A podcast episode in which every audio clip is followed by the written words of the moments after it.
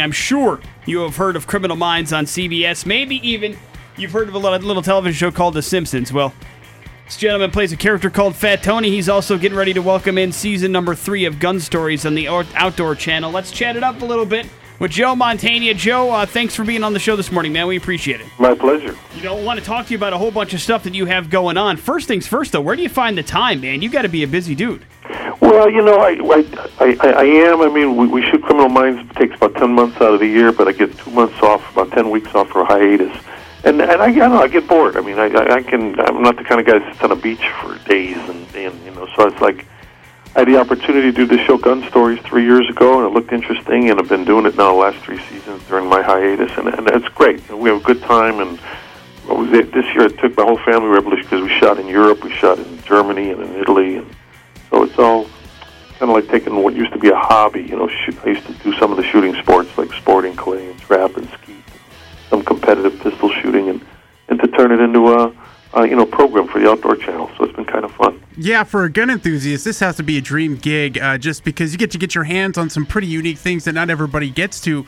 Know, I see the uh, episode guide for season 2013, and you know the Maxim Vickers is on there. That's kind of something that most people don't get to touch. Oh yeah, no, and I I, I got to shoot a couple of them actually, and uh, uh, yeah, it's pretty interesting. I mean, because there's something. What's interesting about it is the history of these things, because like the, these are, these things span generations, span centuries. Some of these firearms, and so you just start to get to start to see what their place is in, in, in history and, and how they changed, basically changed civilization. If you think about it, think the firearms that changed this country in the sense of going back to the Revolutionary War and stuff like that. Uh, you know, we wouldn't be who we wouldn't be where we are without uh, the, the evolution of firearms. You know, in, in many respects.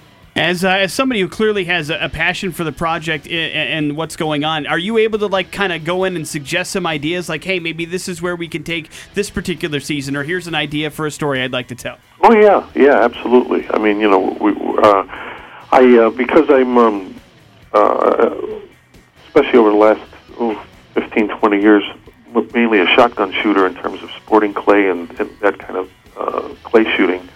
Uh, I, I really wanted to. Uh, make sure we profiled um, companies that you know in the, uh, and, and and guns of that of that of that ilk. And so that was part of what we were in Italy. We are in uh, Urbino, Italy. We shot at the Benelli factory, and there'll be an upcoming show that will deal with the. Uh, they're they're a fairly they're a fairly new shotgun company, but they're doing some cutting edge stuff, and then they're owned by Beretta, which is a fairly old company. In fact, so old it's the oldest corporation, the oldest company in the world. Period. Not just firearms. Beretta dates back to the like the 1600s, and it's still owned by a family. And so it's, there's such a history there, and it's just such amazing. And, and this factory in Urbino, Italy, is like like going back in time to the Renaissance. This town looks like it hasn't changed 500 years, and it's really something. You know, and, and, do you have a, particular favorite coming up? I mean, uh, you did talk about the Benelli, so uh, there, there's a lot of great uh, weapons that are going to be coming up on this season, and some that go to you know the heart of uh, America, the Winchester Model 73, for example. Yeah, that that's an interesting one. And actually, when you see the episode, you'll, you know, there'll be you'll see clips taken from. You know, it's one of the few times that the next a, a Hollywood movie was named after a, a firearm, because there is that movie you know, Winchester 73 with uh, uh, Jimmy Stewart.